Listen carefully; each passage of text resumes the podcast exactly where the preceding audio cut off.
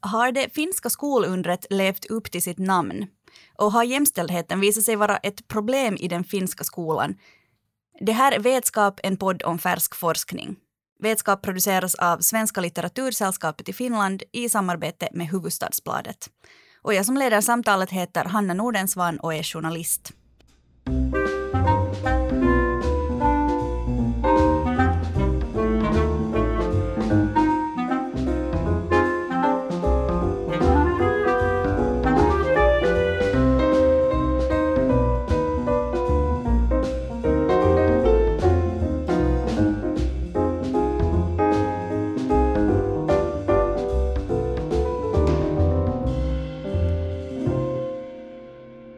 Och dagens ämne är då skola.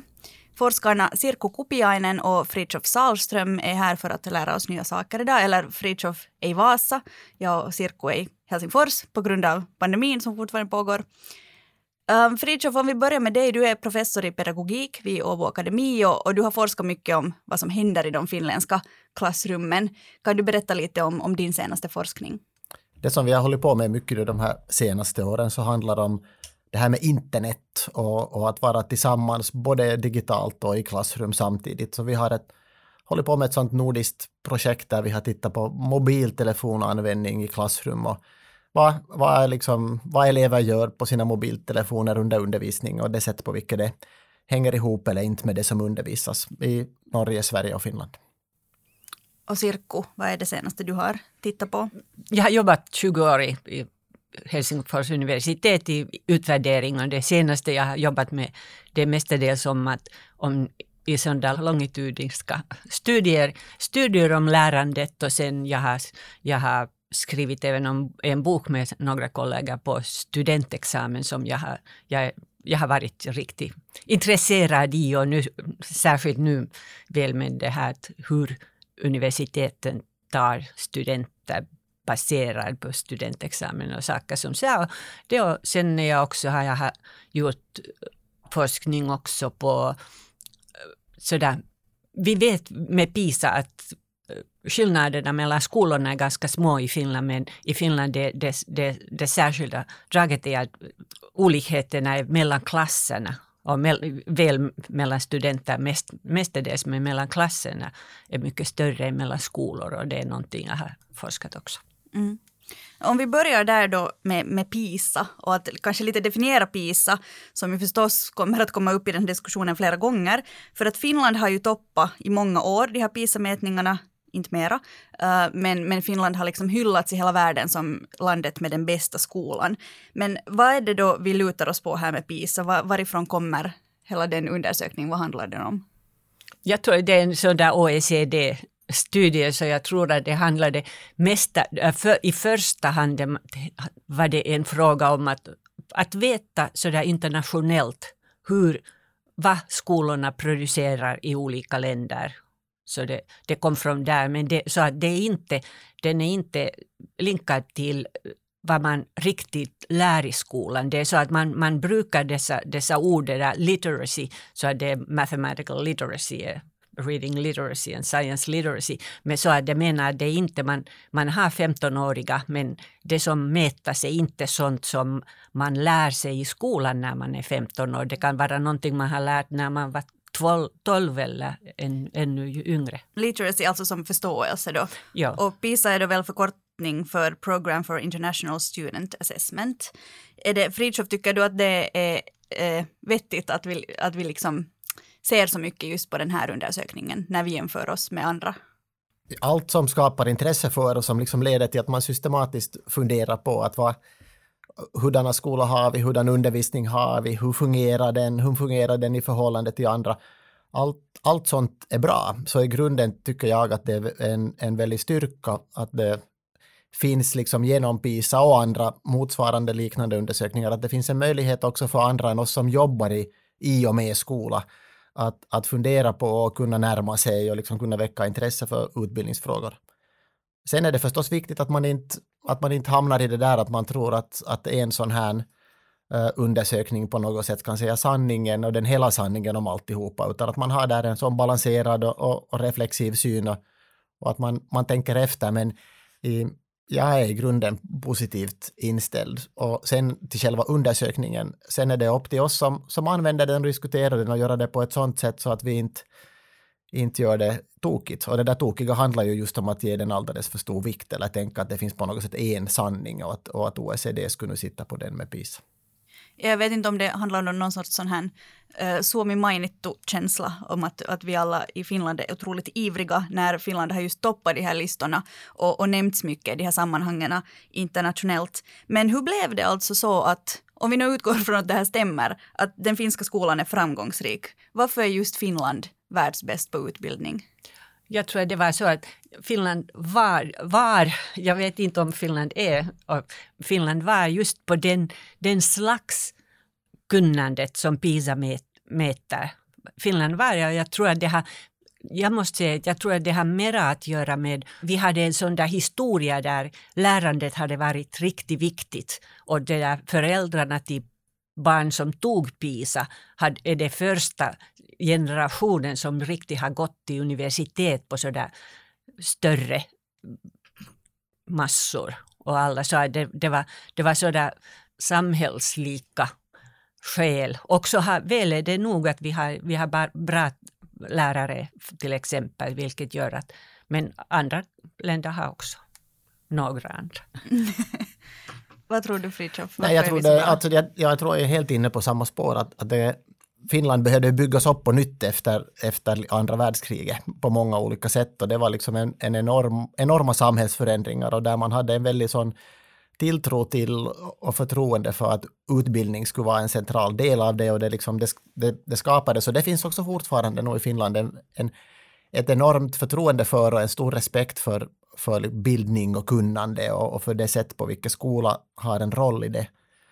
Det uttrycks ju till exempel i att vi har ända från 1974, alltså det är väldigt länge har det funnits uh, klasslärarutbildning på magisternivå i Finland på ett sätt som det ju inte finns på så särskilt många andra ställen och där man ju till exempel nu håller på bara i Norge som ju är på alla sätt ett jämförbart land med väldigt hög utbildningsnivå och goda ekonomiska resurser. Så först nu är man på väg till det som vi ändå i Finland har haft sedan 70-talet. Så att här finns många små saker som är med och, och förklarar det. Och så är det ju generellt sett med, med utbildning och ut, utbildningsresultat att, att man skulle ju gärna förstås vilja hitta den där ena förklarande faktorn men det, det är en naiv tanke så det fungerar inte alls på det sättet utan skola, utbildning och lärande det är liksom helt centrala delar av alla samhällen och det, då är det också så att när det går bra för ett samhälle med det där så måste man titta på helhetsbilden och titta ganska långt tillbaka för att få, få syn på det här.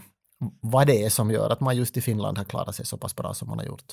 Och hur långt tillbaka måste man då titta i Finland för att liksom på något sätt klura ut det här receptet?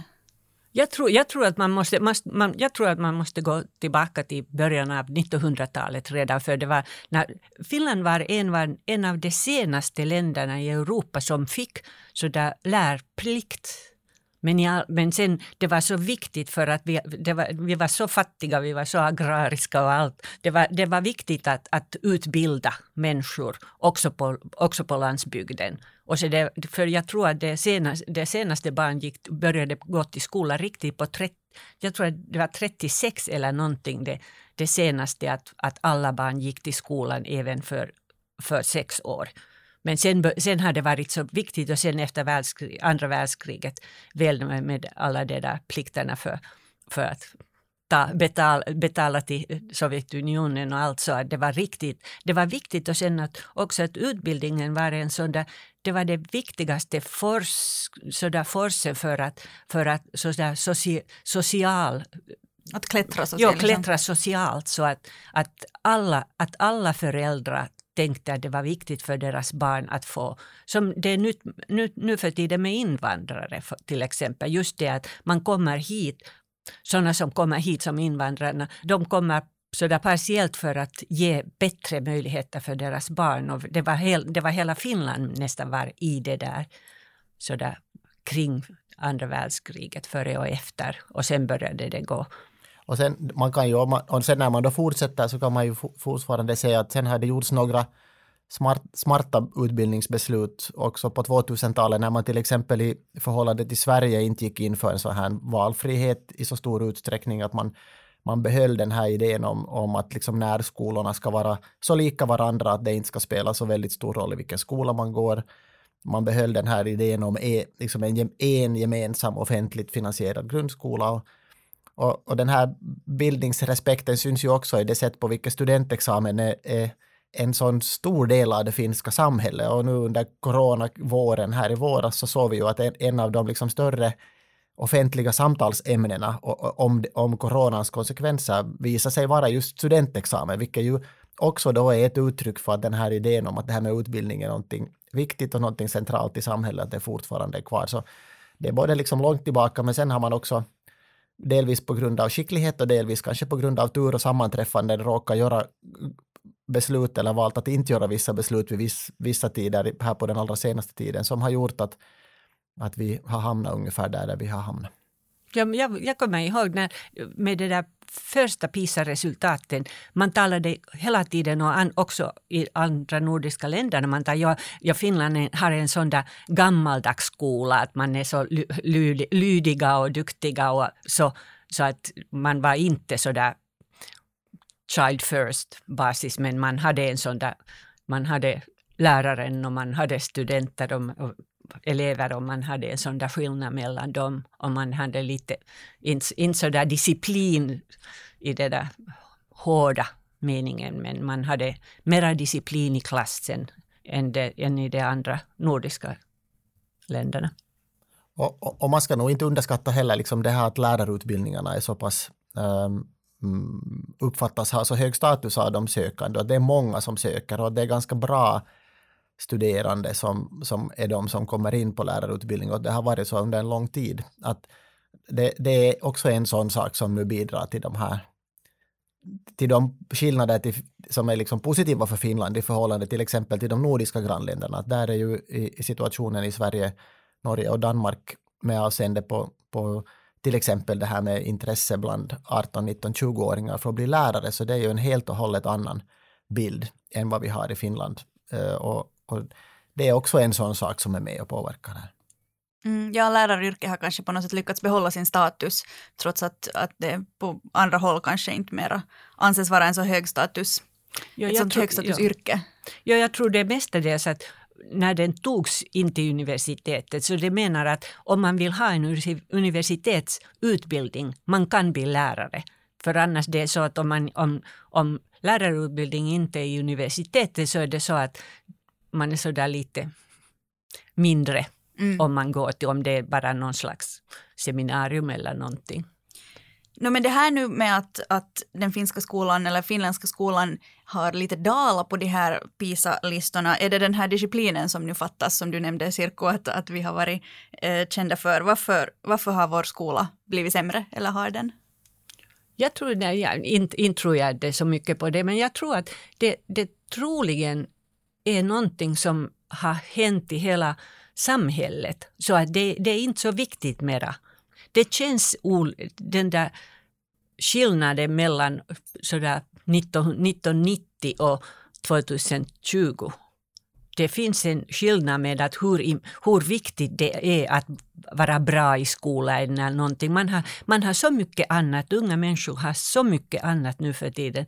Man, hela den där sociala medien och allt. Det är bara att man har 24 timmar per, per dag och sen kan man ha så mycket annat att göra med det mm. än skolan. Håller du med Fritiof? Är det sociala mediers fel? Nej, Nej men, det, jag, sa, jag, jag sa det inte fel. Jag, inte jag sa inte fel. Att, det är sociala ja. mediers fel faktiskt. Men, men det är att jag, jag tror att ingen, för det första är det ju ingen som har svaret på den här frågan. Alltså det måste vi också vara ärliga med att säga att inte kan vi ju säga definitivt att varför det går åt det ena eller det andra hållet. Och, och Finland är ju fortfarande med bland de allra Alltså de finländska 15-åringarna är fortfarande bland de allra bästa i världen när man kollar hur mycket de kan och vet och förstår med avseende på sånt man lär sig i skolan. Riktningen är inte rätt där, det är den absolut inte. Men, och särskilt när det gäller de finska flickorna så är de ju helt exceptionellt duktiga fortfarande. Så. Men äh, jag tror att det kan finnas liksom någonting av förklaringsvärde i den här tanken på skolan som en del av ett samhällsbygge. Och där, där det är just så att för, för många generationer så var det här liksom möjligheten till ett bättre liv och till ett bättre jobb än vad ens egna föräldrar hade. Och till det här med social mobilitet och till trygghet och, och liksom en förvissning om att kunna ha ett fast jobb. Att, att det, det, det samhällsbygge har, har varit skett lite liksom senare i Finland än till exempel i Sverige, finns det vissa forskare som menar. Och, och då finns det då samma forskare som menar att en del av de här skillnaderna mellan, mellan den här svenska uh, PISA-framgången och den här finska PISA-framgången, att den delvis just kan förklaras av det att, att i de här samhällena är lite grann i olika utvecklingsfas och, och där har vi i Finland senare kommit i ett sånt skede när det är så att man inte uh, är lika bekymrad över hur det ska gå för en själv eller för ens barn i livet och därför inte heller satsar fullt så mycket på skolan därför att det finns en trygghet.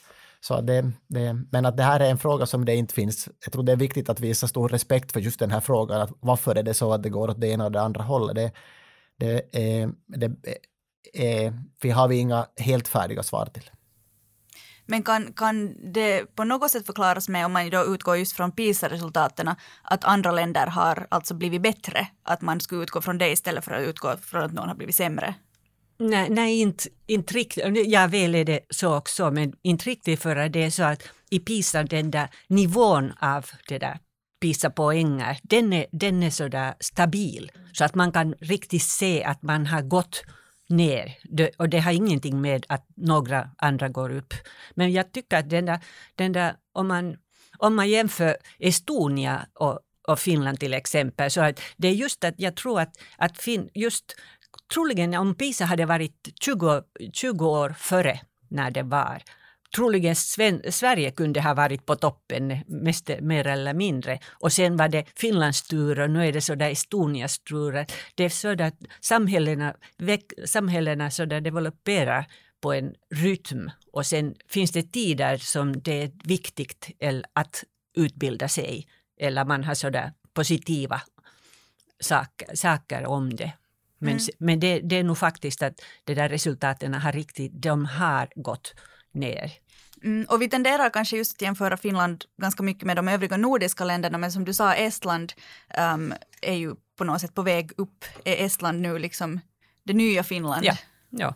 Ja, jag är inte någon expert på Estlands utbildningssystem, men det, när man ser på det sätt på vilket Estland uh, resultaten från estniska 15-åringar då i PISA till exempel, den här senaste som rapporten som kom, så nu ser det ju 17 bra ut, alltså att man har både lyckats höja den här liksom genomsnittliga eh, nivån på vad man kan och vet och förstår, eh, samtidigt som man har haft med sig liksom alla eh, grupper av elever på det här lyftet. Så också de som inte är så duktiga har blivit, har blivit bättre.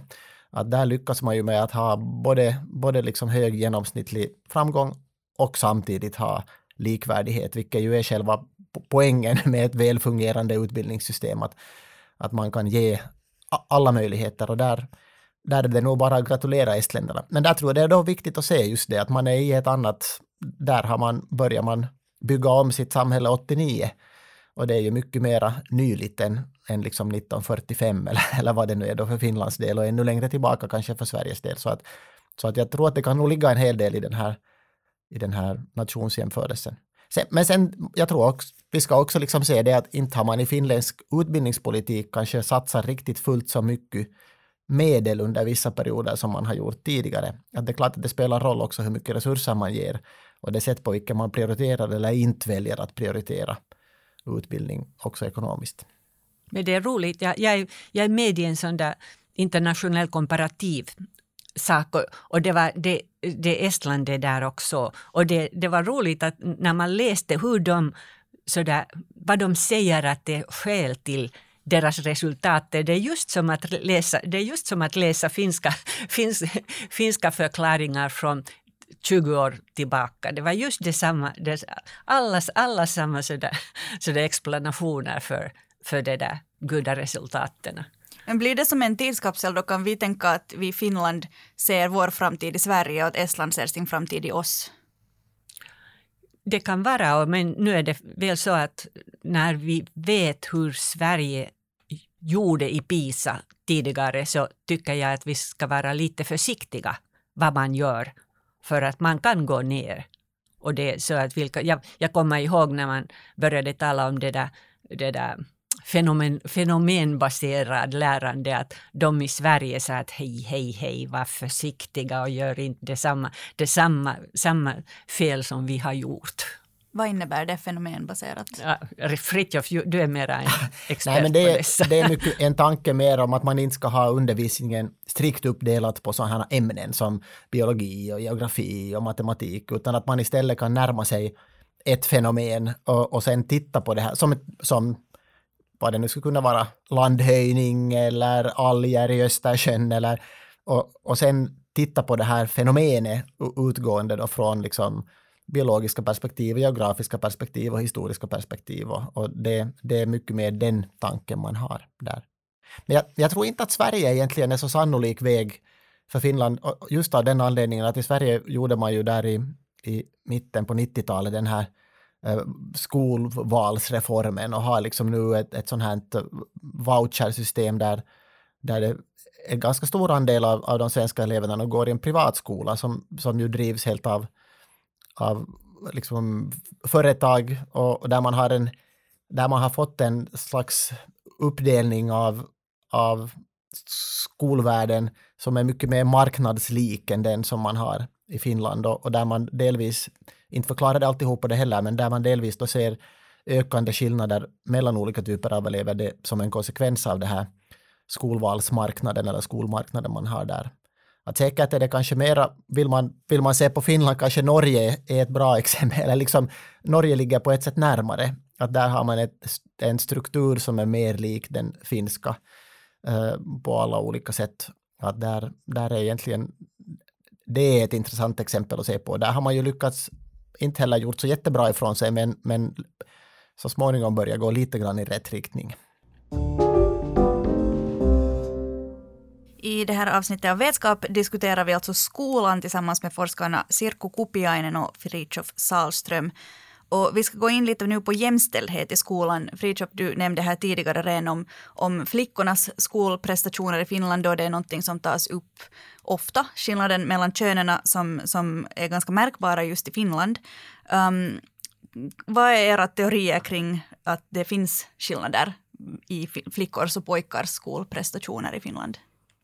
Jag måste säga att jag tycker faktiskt att det är en av de största problemen i skolan nu för tiden. Just att försöka att hitta skäl till varför det är så. Att det, har, det, har, det där nationella utvärderingsinstitutet Karvi har börjat en sån där longitudinal studie och det verkar att i början av skolan det finns faktiskt ganska små skillnader i i matte och i, i läsande mellan flickor och pojkar. Och så börjar de gå och de är jättestora i Finland, Finland när, man, när man kommer till nionde klass.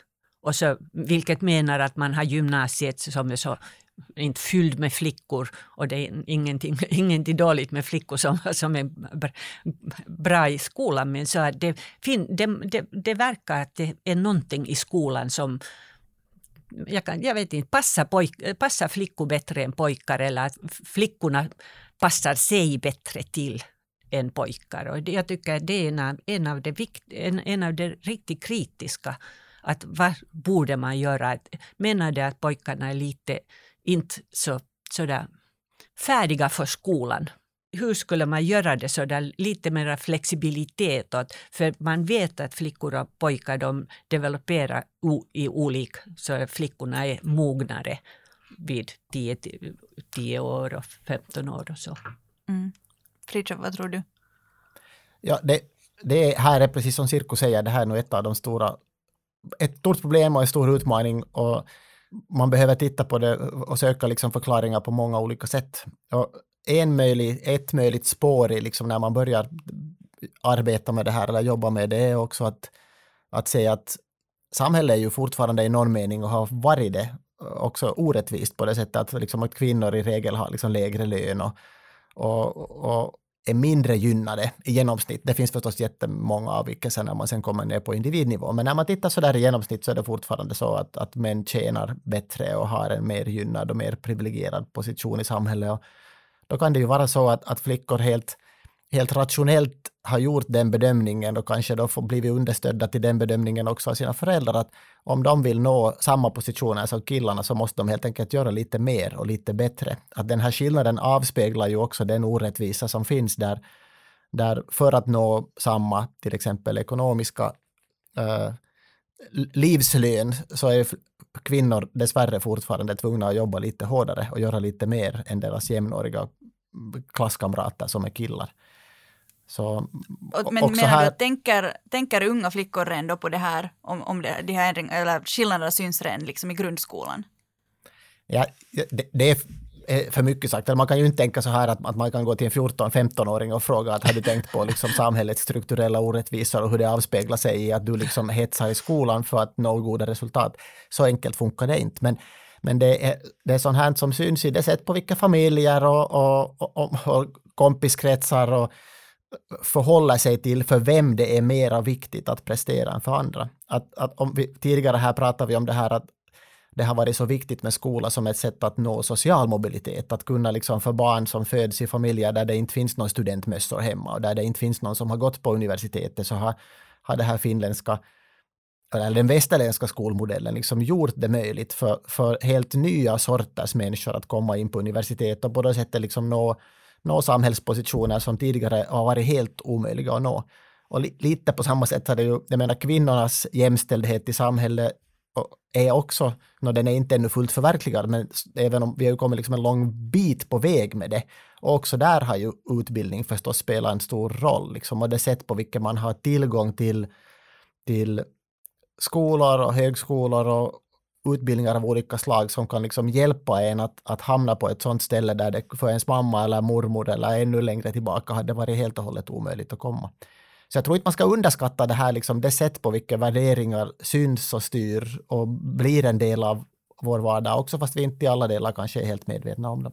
Men det är nog så att i Finland flickornas utbildning har varit viktigt för familjerna, för I mean, ändå sen självständigheten så det, det är inte, jag tror att det är inte, vi har haft, redan, redan, redan när man hade oppikoulua, så redan då var det inte så att det var mera pojkar än flickor i skolan.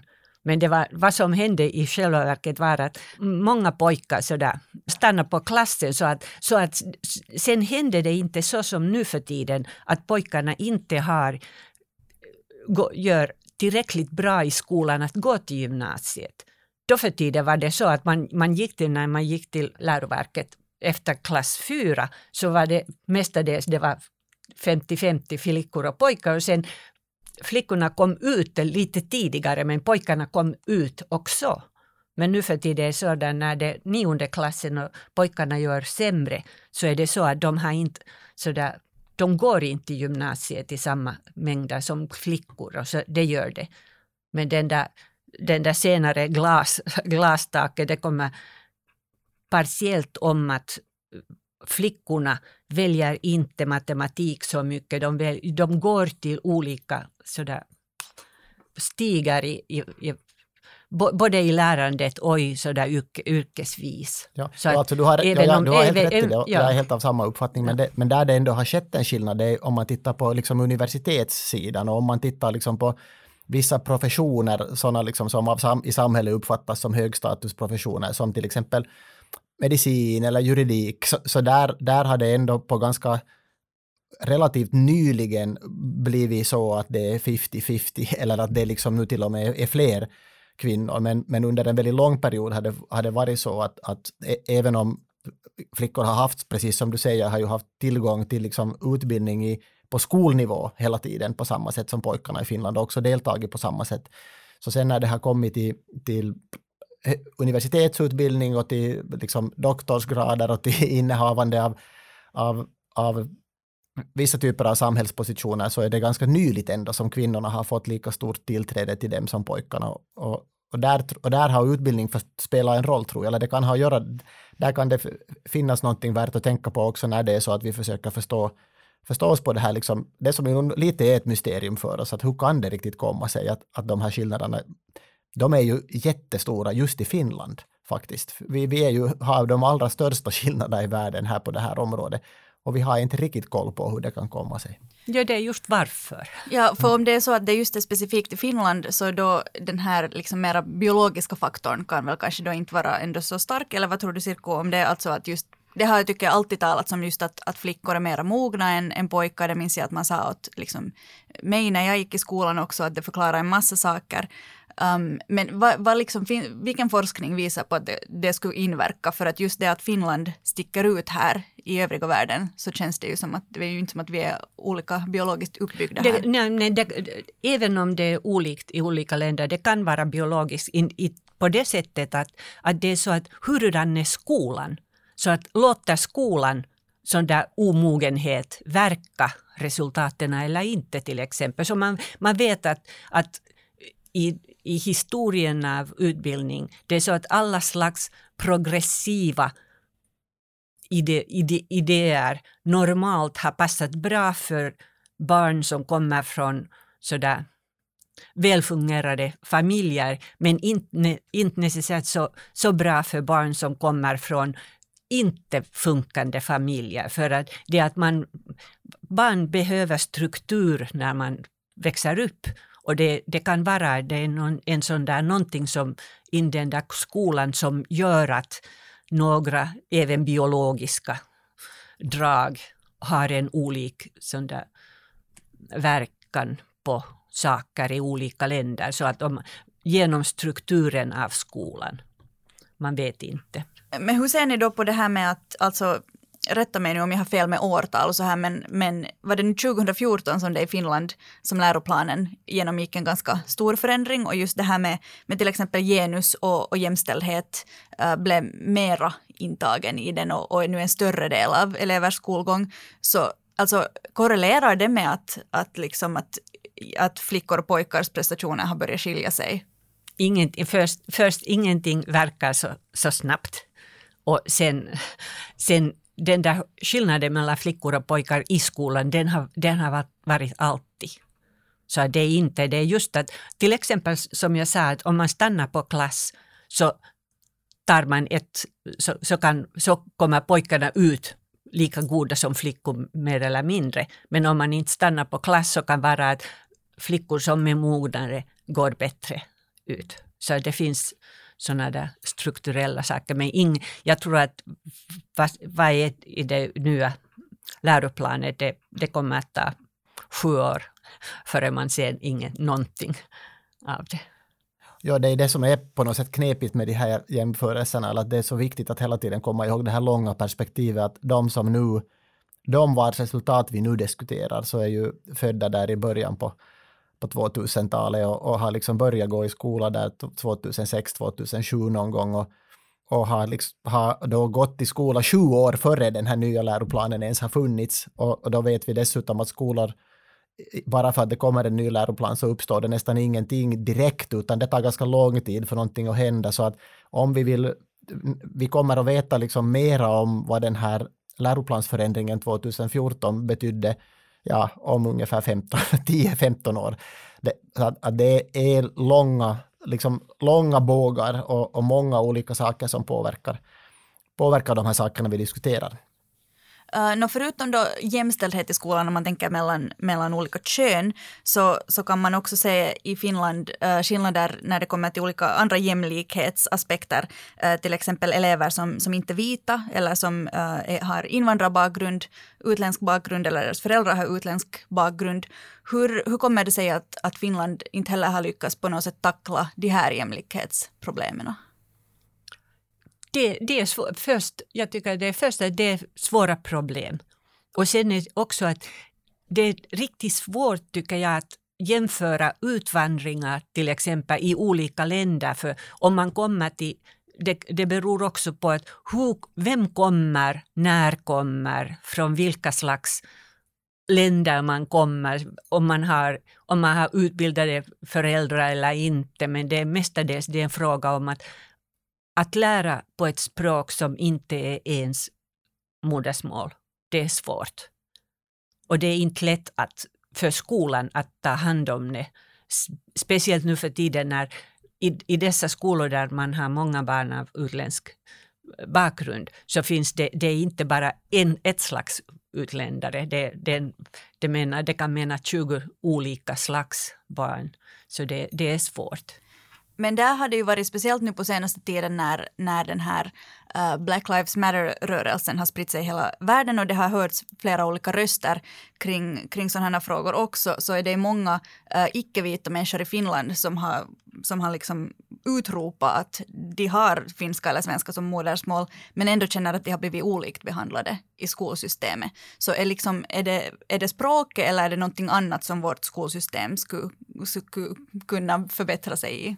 Ja, jag, tycker, jag tror att det, det, är oli, det är två ganska alldeles olika saker. Det, den, sån där xenofobin är en och sen så där lärningsmöjligheten med, som beror på språk, det är en annan. Så att, att, det, att sån där rasism och xenofobi, det är, det är, en, det är inte necessärt av, av att lära.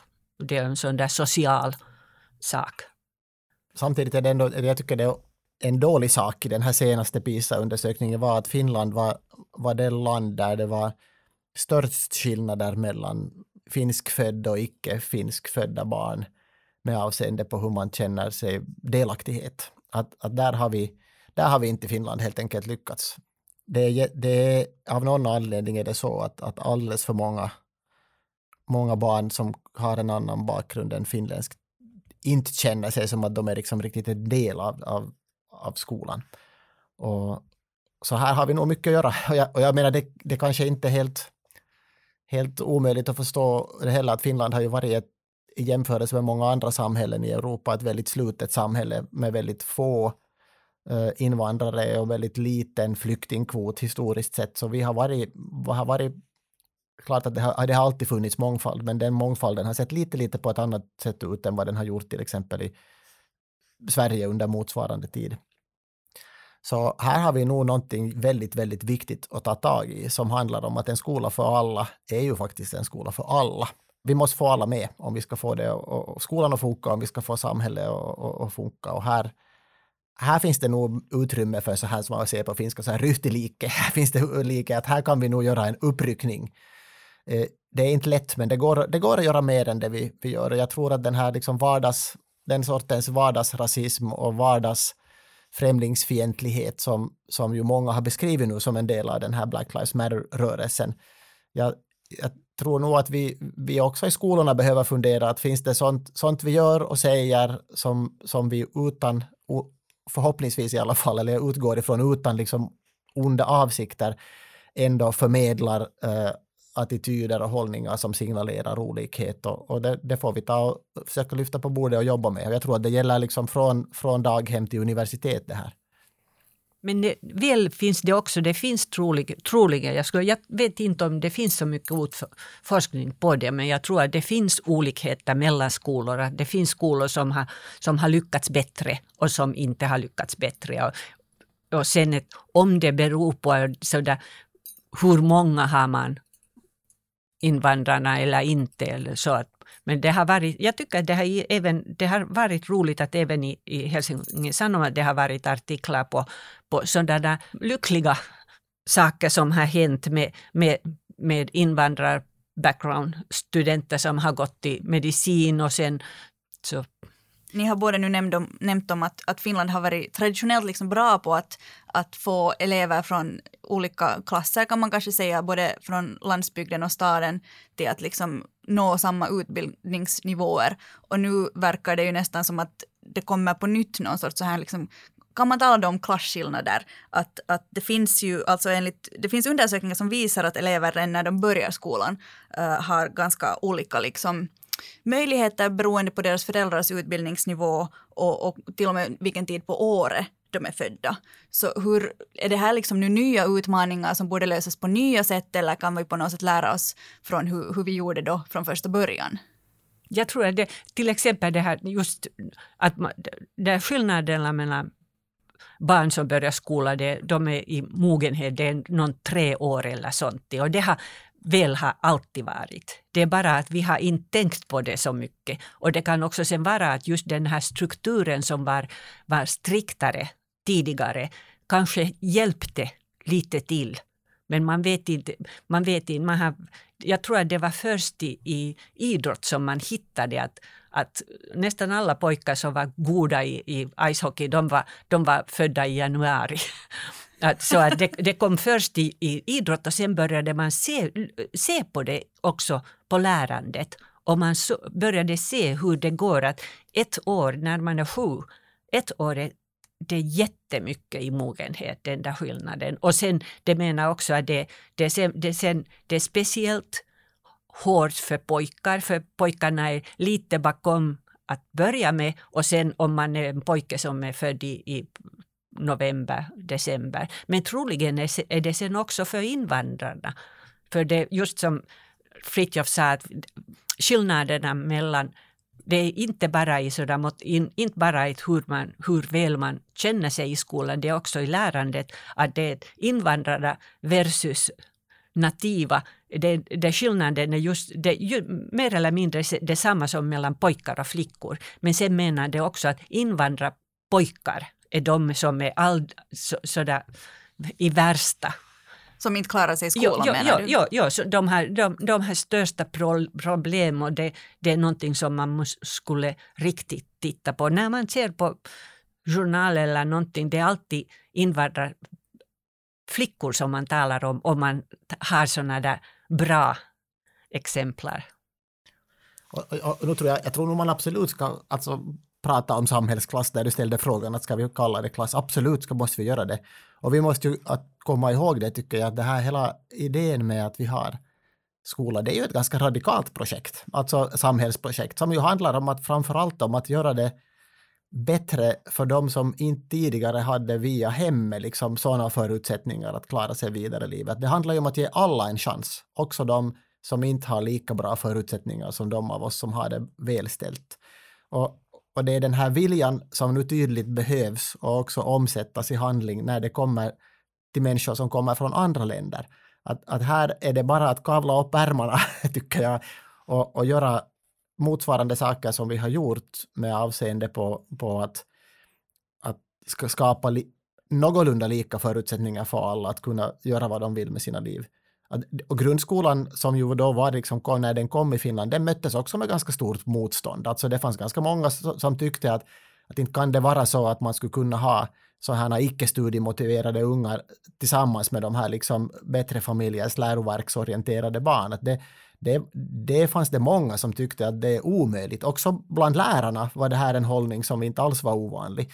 Och, och så det som vi idag på något sätt tar för givet och tänker att det är helt det normala och så det är ju resultatet av ett ganska långt och hårt arbete för att skapa någonting ganska speciellt och jag tror att det är den, den hållningen vi behöver nu också hitta just med avseende på nya olikheter.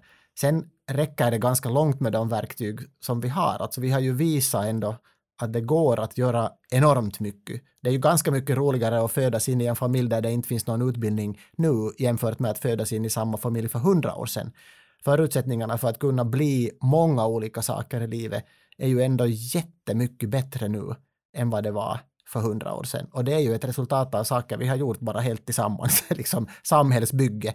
Och samma typ av samhällsbygge kan också ta hand om barn som kommer från andra länder om vi vill. Och det är det som vi måste vilja tillräckligt mycket. Mm. Det där är en jättebra poäng och, och det kanske svarar en lite på, på frågan om vad, hur ni tänker omkring hur, vilka är de största hoten och möjligheterna som den finska skolan, finländska skolan har idag? Um, och där undrar, undrar jag kanske lite, Fritiof, om, om speciellt det du har forskat i kring internet och mobiler i, i, i klassrummet. Är det liksom en del av någonting som är en, en möjlighet uh, för framtiden? Absolut är det en möjlighet. Alltså vi, digital, alltså det att vi är tillsammans, det man kallar på nätet, via skärmar eller det som man kallar digital socialitet, det, det är helt en, helt en central del av samhället idag. Utan det skulle ingenting funka.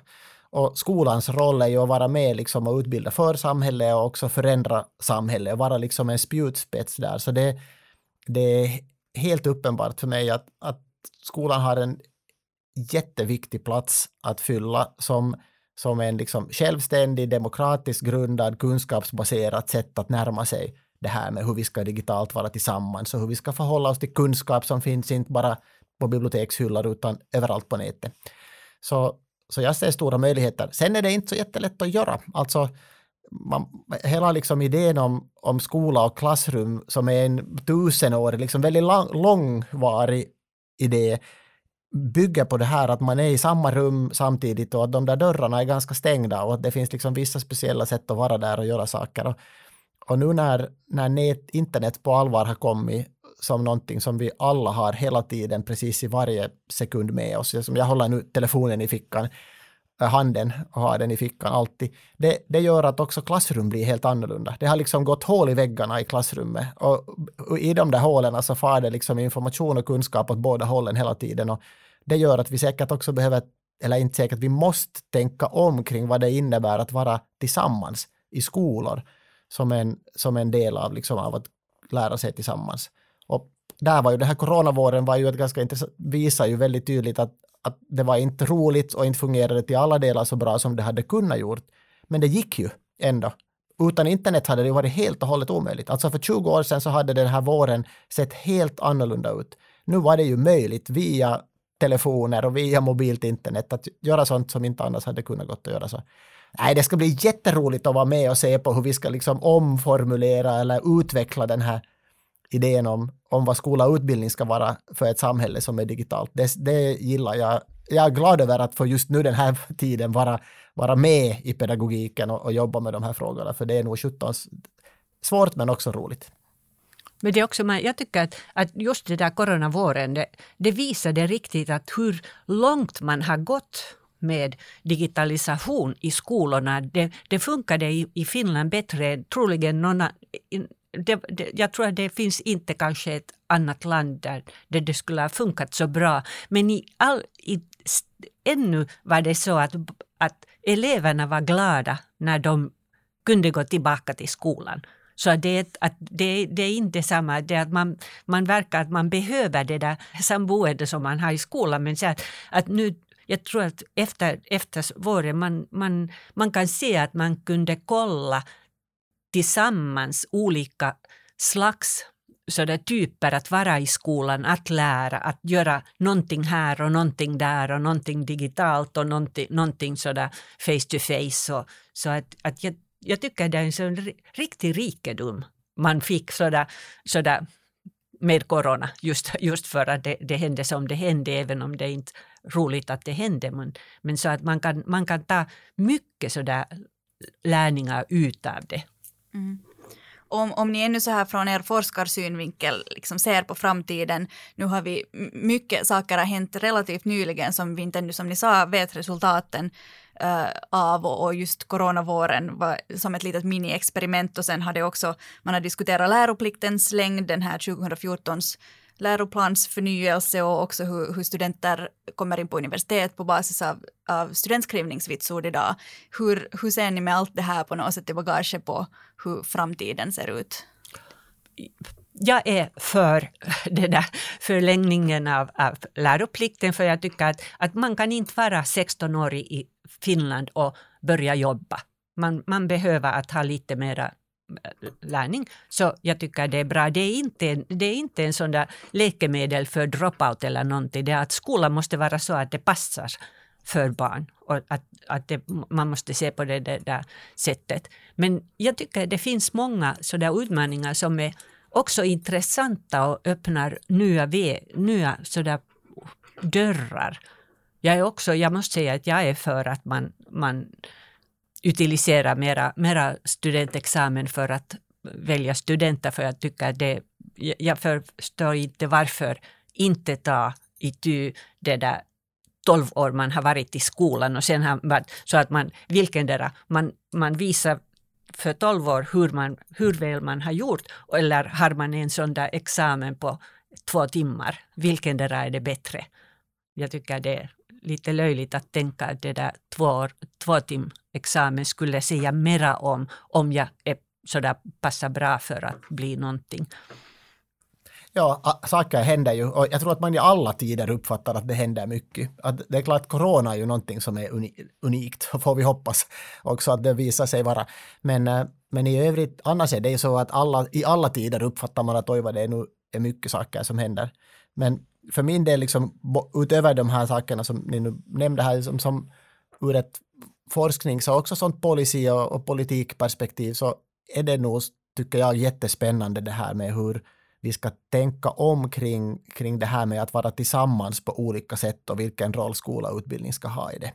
Nu när alltså, internet har helt förändrat världen och, vi har, och den förändringen har vi inte ännu sett fullt ut genomslaget av, varken i hur vi kan liksom tänka kring utbildning och lärande och hur det ska vara, och inte heller i effekterna. Och, och där är det ju också jätteviktigt att, att komma ihåg det att det ökad valfrihet på olika sätt eller ökad möjlighet att göra olika saker som ju internet är, det innebär oftast att skillnader mellan barn med olika förutsättningar också ökar. Så att de här liksom orättvise dimensionerna och liksom likvärdighetsdimensioner av det här med, med det digitala, det är fortfarande i ganska stor utsträckning outforskat. Vi vet jättelite om, om, om vi, vi, vet inte ens så mycket om skillnader mellan olika sorters människor med avseende på vad man gör på sina skärmar. Och ännu mindre vet vi om vad de skillnaderna sen betyder med avseende på liksom lärande och, och kunskapsutfall. Så här, här finns nog att göra för sådana som Sirko och mig. Det här var ett avsnitt av podden Vetskap. Mitt namn är Hanna Nordensvan och gäster idag var forskarna Sirku Kupiainen och Fridtjof Salström. Producent för den här podden är Nina Edgren Henriksson och ansvarig redaktör är Marika McLean. För tekniken stod Tage Rönnqvist i Eva Lingonabes studio i Helsingfors och Janne Hyöty vid Sugar House Publishing i Vasa. Vetskap produceras av Svenska litteratursällskapet som är en av de stora forskningsfinansiärerna inom humaniora och samhällsvetenskaper i Finland och av Hufvudstadsbladet som är Finlands största dagstidning på svenska. Tack för din uppmärksamhet.